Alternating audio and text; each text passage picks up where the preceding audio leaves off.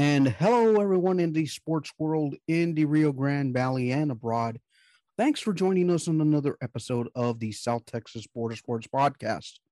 Don't forget, you can hear our podcast every Monday drop on anchor.fm forward slash STBS. This podcast is also available through Spotify, Apple iTunes, and the Google Podcast Store. Uh, folks, last week there was not a podcast, and that is all on me. I failed to secure a proper guest last week, and that is all on me. And the unforeseen circumstances on that lies on me and me only. But today I am happy to bring with you uh he's a good friend of mine. He's um, never been on my podcast before, but I've known him for a number of years. He is Ron Kretz. Uh, Ron Kretz is currently serving as a school administrator in the San Antonio area. And before Kretz jumped on to serving into the public service of being a school administrator, uh, Kretz served over 30 years of coaching. Uh, but he hung up the whistle and he wants to share a little bit of the coaching in order to get yourself organized if you want to become a coach and prepare yourself to to greatness. Now, Coach Kretz has had uh, numerous articles published on the Texas High School Coaches Association monthly magazine. As Texas coaches, some of his articles have also been mentioned in the American Baseball Coaches Association and also the College Di- uh, Digest. And just to give you an example of how Coach Kretz has affected the community here in the Rio Grande Valley, uh, many years ago, he took over a program in Rio Hondo, Texas, which is just east of where this podcast is located. Program had no youth baseball programs, nothing.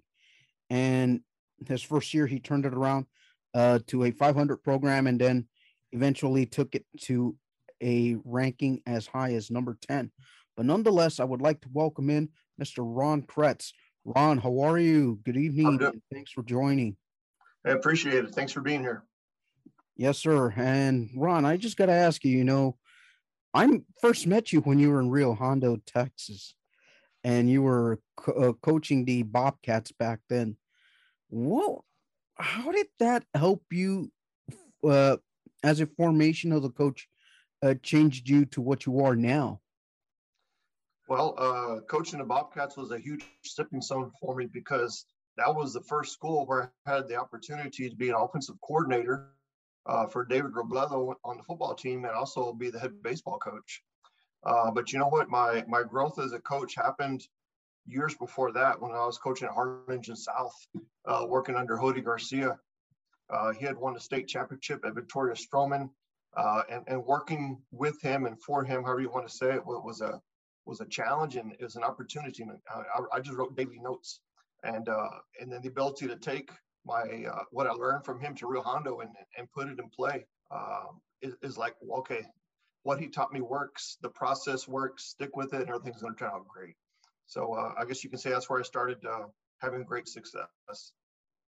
Now, I you jumped on to the uh, you moved on to bigger things. You left Rio Hondo, you left to Harlingen High, another program that was quite the struggle what did Rio Hondo teach you there that you did, didn't learn at Harlingen to uh, to kind of like flip that program around as well too? Yeah, uh, Rio, Hon- Rio Hondo taught me a lot of patience uh, and take nothing for granted. Uh, we had no little league program at Rio Hondo when I started. Everything was uh, in its infancy. The kids have played a little bit of baseball. Their dads have taught them but it wasn't uh, what it needed to be at a competitive level.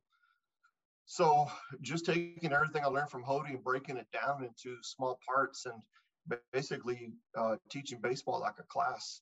You know, this is how we're going to catch. This is how we're going to throw. Uh, and, and the kids were really respect, uh, receptive. They're good athletes. Uh, and that's what I miss about coaching at the 3A school was that all your football players were your basketball players. Your basketball players did baseball and track. Uh, and that wasn't so much the case at uh, 6A Harlingen, but uh, you know, at Harlingen, you have kids that focus on baseball, and uh, I loved it.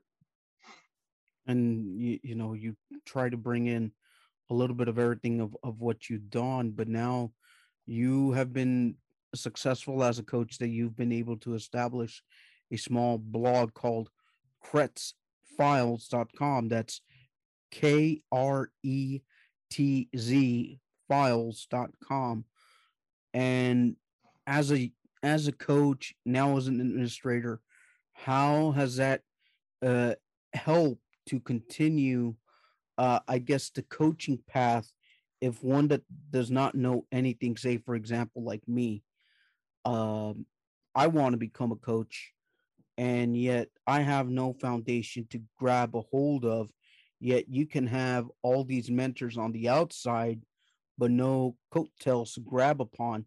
What what do you tell that person?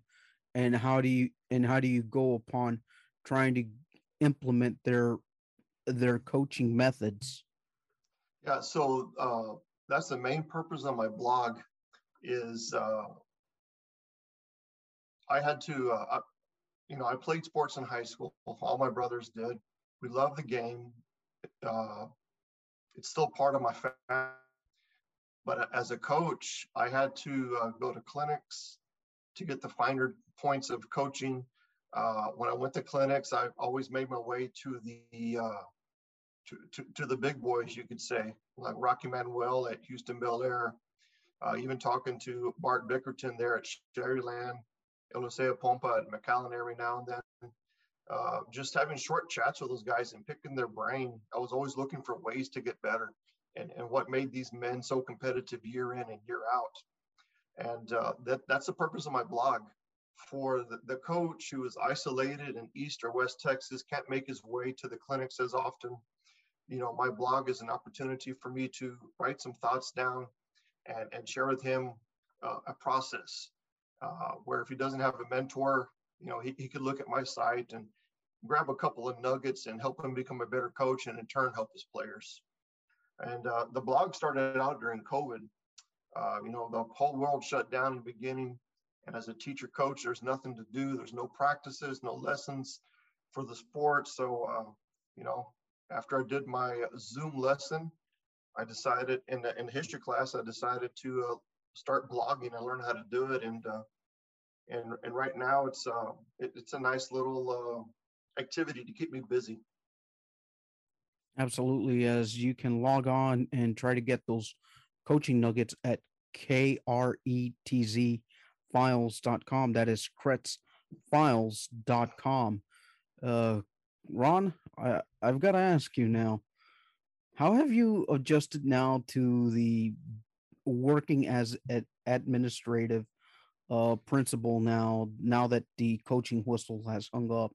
How do, how does each each job remind you that there's some similarities, but yet the stark contrast kicks in every once in a while?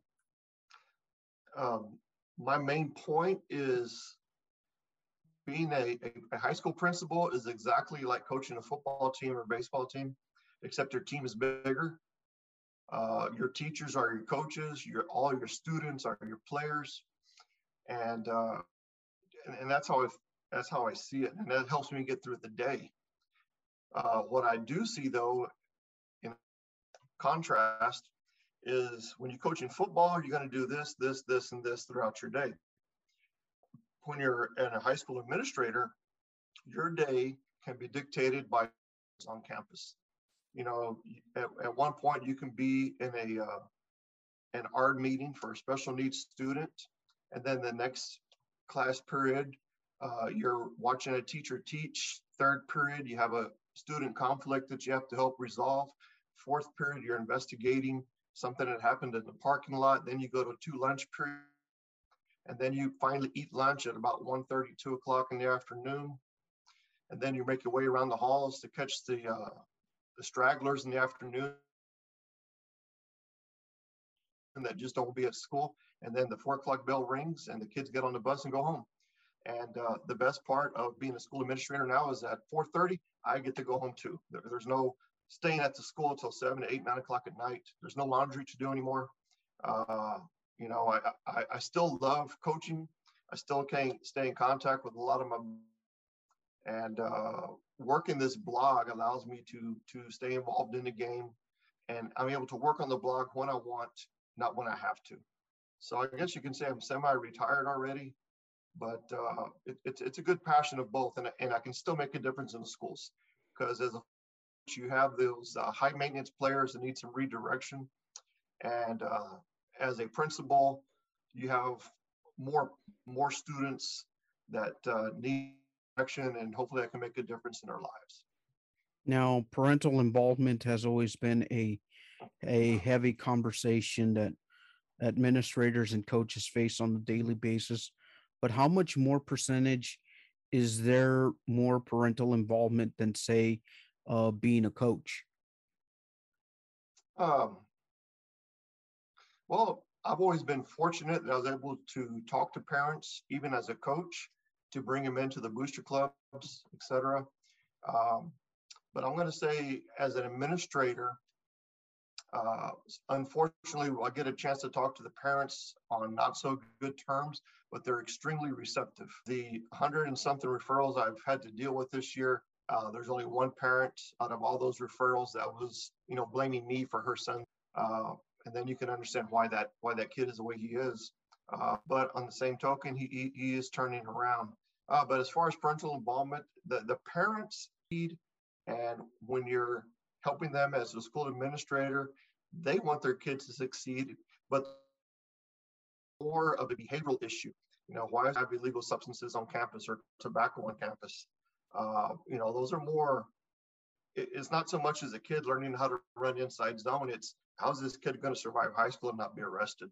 So those are more they got to face, and, and the parents are. Uh, but a lot of it just has to do with the friends that they keep as I'm being joined by Ron Kretz of KretzFiles.com. That's K R E T Z files.com. Code. How has everything become uh, so different than what it once used to be? The number one thing is social media. I mean, social media is good for people like you and I. We're able to convert and share our thoughts for on a positive note for everybody to hear. Uh, but social media is a killer in athletics and in in the classroom. Uh, in athletics, you know, a lot of uh, parents have access or do have access to social media. And they they post anything and everything to promote their kid, and at the same time, they can promote negativity that can tear apart a team. As an administrator, it's the exact same thing a lot of the social issues and conflicts that I have dealing with students comes from Instagram uh, or social media apps in general. And what it ends up being is it's all he said, she said. And then when you bring the parties in, in the office and sit them down, you know, they, they forget why they're arguing, you know, because they thought this person said it, but no, they didn't. This person told them, so they put it down. And you know, that little game you did elementary where you whisper in somebody's ear, and by the time it gets around to the circle, there's something else. That's what ha- that's what's happening on social media. Uh, you know, and uh, a lot of people, a lot of students, uh, they hide behind that ma- that screen, and uh, they become very uh, bullyish. Uh, they want to take control of a person by social media, and eventually, you know, we even have to have the uh, campus police step in and uh, rectify the issue legally. So that that's the main difference out of everything. Yes, and you know, I mean, thankfully for me, I graduated at a time where it was sh- not even five years after uh, 9-11 and you just started to see like the turn of the corner where you know where so where socially a lot of people already had their clicks mm-hmm. but then you also multiply the factor of social media and it makes the problems 100 times worse because now not only are you dealing with the parent you're also dealing with the with the person there in campus and you have a lot of external factors that you don't know what you're dealing with but now as a school administrator, is it worth more paying attention to what's being done in the campus rather than what is done online? Or does it now become a 50 50 type challenge for you? Well, uh, on campus, we educate our students about what they should say and what they should avoid saying. Uh, we educate uh, all the students about you know proper etiquette, what and just being good people. You know, we have this um, what we call them SEL, social emotional learning time on campus. Uh, we spend 15 minutes uh, every day working with the child social and emotional needs, especially after COVID. A lot of them are disconnected and they've been hiding behind that screen during the COVID years. And now they're, they, they need to learn how to adjust. So, uh, you know, as a campus, we don't go and, uh, and pick social media accounts. Uh, as a campus, we're, after we educate them, we have to react to they're doing. Uh, we can't prevent them from writing what they write, but when they do write something that is uh, threatening, uh, harmful, or endangering a student, a staff, an employee, or the campus itself, then that becomes a legal issue. And, uh, you know, some of the kids think, well, I was just playing when I said I wanted to kill him, but you wrote it in an Instagram, you wrote it in a text, you wrote it in many different areas. It's consistent, it's from you, and you're addressing that student, you know, now it's a legal issue. And after that, we send them to campus PD, and you know, it's it's out of our hands. And usually that uh, that student gets sent to alternative school for for threats. And once you do that one time on campus, word gets, and the tone of messaging usually changes. Uh, but we do our very best to educate everybody. We can't control what they say because of free speech, but once they want to harm somebody, then it becomes our business as I'm being joined by Ron Kretz of KretzFiles.com. That's K A R E T Z files.com. Coach, as an author of like four ebooks, uh, and you've brought up, you bring up this question a lot on social media that gut instinct is overrated at times.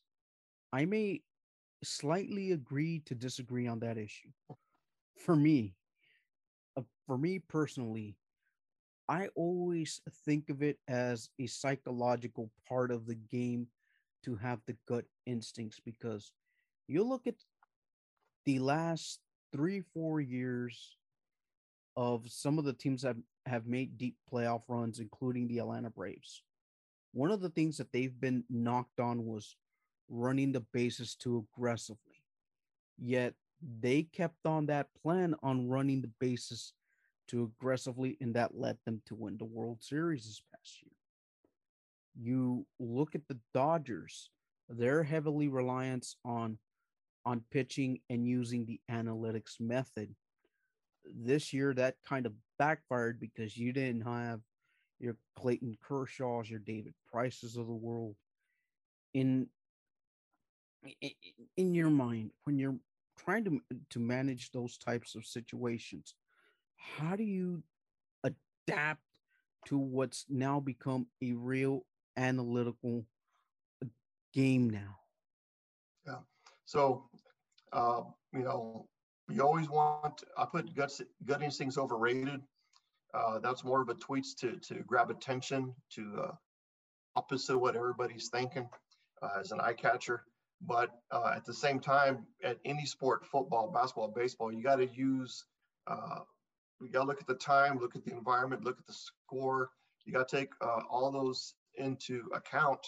And then, you know, you got your list of things that you're able to do. And then you have to use your gut instinct to decide what you're going to do. You know, if it's no outs, bottom of the bottom of the seventh in a high school game, and, and it's a tie game, your number nine hitters at the plate and you got runner on third, is he going to squeeze or are you going to want that number nine hitter to hit?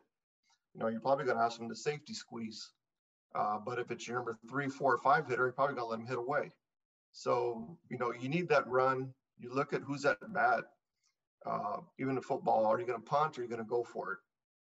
Uh, you know, those are all things that you got to decide based on the, the analytics of the game. He's got to make the call, and when it's right, you know, he's got strong guts, and when it's wrong, he guessed wrong. So it all depends. Has has the entire sports world become too dependent on analytics? The word analytics is thrown around to make people look smarter than what they are. Uh, there's people that can make a, a, a really comfortable living just running statistics for teams, uh, being in the background, uh, you know, mental health, uh, looking at statistics, looking at injuries, looking at field conditions. So, um, you know, analytics is just a reason to justify why you did something, in my opinion.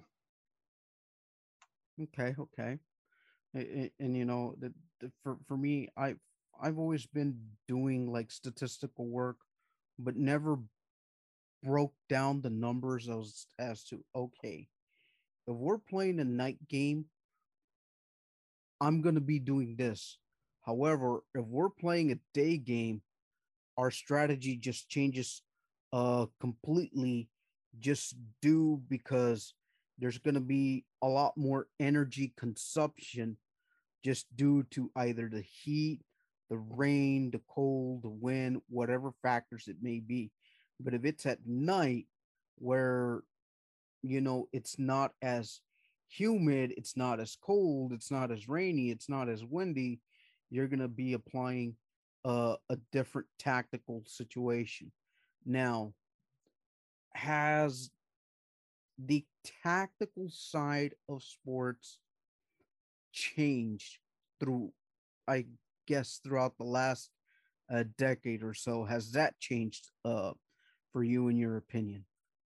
No, I don't, I don't think so. That in football are, are still being run. Um, coaches will adjust. There's have, for example, I have the wide open offense that we had at Bresnos and Harlingen, and then when I became the head football coach at uh, South San Antonio High School, um, we, we just didn't have the ability to do that. So we had to transform, and we turned into a flexbone team and run the triple option like Army and Navy. And we were in a very, very competitive district where two district were always ranked in the, in the top 25 in the state or in the region rather. And we were able to compete with those teams by running flex bone, running the clock, manipulating the ground game. And that's where if it's, you know, fourth and one and you're running because you know the offense is based on getting three yards. Um, but the ta- tactics changed. No, ball's still the ball, tackling the ball, and you know, kicking the ball. So it, every coach is going to do it a different way, but the the objectives are the same. Gotcha, gotcha, coach. I would like to thank you for your time out of your busy schedule as an administrator and now a, blogger for kretzfiles.com, K R E T Z files.com. Uh, coach, just m- many, many thanks for sharing your insights and thoughts of being now both a former coach, now an administrator. I wish you nothing but the best moving forward. And like I said, I'm going to keep uh, trying to, to dig in into these uh, baseball uh, theories that you have, whether you play the shift, you don't play the shift. I mean, that's just a, certainly one of the things that I, I, guess Mike Scioscia and Joe Maddon have really, uh, as modern day baseball managers, have made me think to, uh, think about the the way of the way that baseball is played uh, defensively, but then you also have the Atlanta Braves that okay, if you're going to be on, on, the base paths, you're gonna you're gonna do a lot of hitting and running. I mean, it's just so many so many things that you can only do defensively to try to avoid that.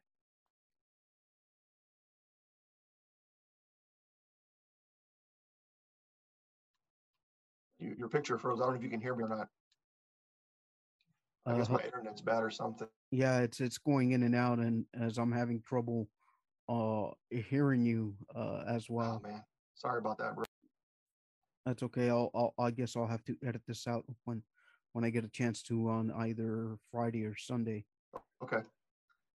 I, I know you're talking about Joe Maddon and, and shifting and stuff like that. Was there a yeah. question coming out or? Uh, no, no, no. I, I guess, uh, no, I was just uh, sharing my general thoughts that, oh. um, I was sharing my general thoughts as you becoming a a administrator now, coach. But for me, that I still keep learning about the game of baseball when Joe Maddon and Mike Shows Mike and former Angels manager Mike Scioscia uh, play defensive shifts, and on the counter side of that argument, you have the Atlanta Braves who are aggressive uh, hit and run uh, play, uh, playmakers in, in, in, that ability. Just uh, just uh, just how do you just defend those approaches?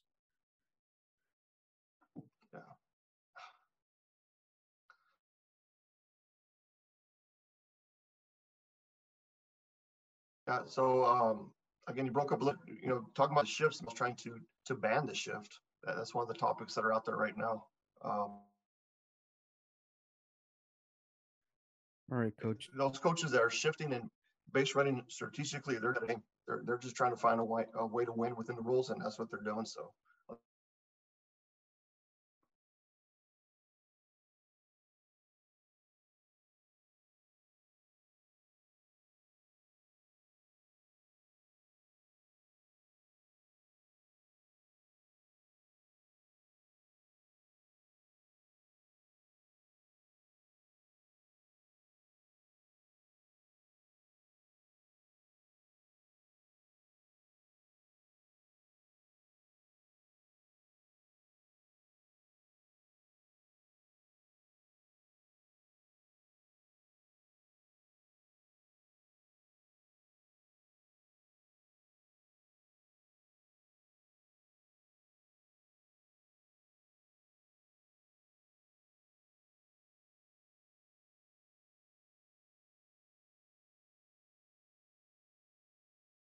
Predict that this MLB lockout will end? Oh man, it's uh they already canceled the the the first two series of the season, and the right now Major League's too far apart. Um, you know the owners want a playoff series with 14 games, and the players want 12 games. And the, the biggest thing is uh, salary. The um, the players want a a um, like like a team salary of 238 million like a salary cap but it's uh, uh it's called a, a uh, competitive uh, balance tax. So the players want the max to be 238 million per team but the owners want 220 million. So there's an 18 million dollar difference that the player association and major league has to come across and uh, the other thing that the players are upset about is that the owners are starting to go after some the minor leaguers uh, because they're cheaper. You know, you get a, a player who's 30, he's going into arbitration. You know, why pay him millions of dollars when you can go get this kid out of the minors and pay him for half price, even though the stats will differ a little bit. Uh, it's just better economically for the for the owners. So, um, you know, the owners started the lockout. Um, so it's up to the owners to fix it. And uh, they've had four years to do this, and uh, neither side budged on it. So it'd be interesting to see.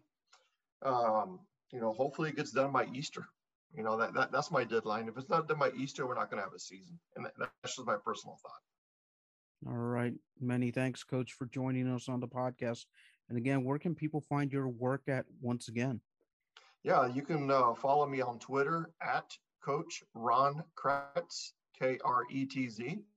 Uh, my Instagram page and my Facebook page are all the same. And uh, on the website at uh, Kretz Files, K R E T Z files.com. And uh, and after April, my goal is to start putting some football topics on there as well. So uh, everything I've done in my career, I'm slowly but surely putting up on the blog, and uh, it, it's useful for all coaches of all ages of all sports. Many thanks, Coach, once again for joining us. I appreciate your time and efforts. I appreciate you, Ray. Thanks for all you do for the Rio Grande Valley. Thank you.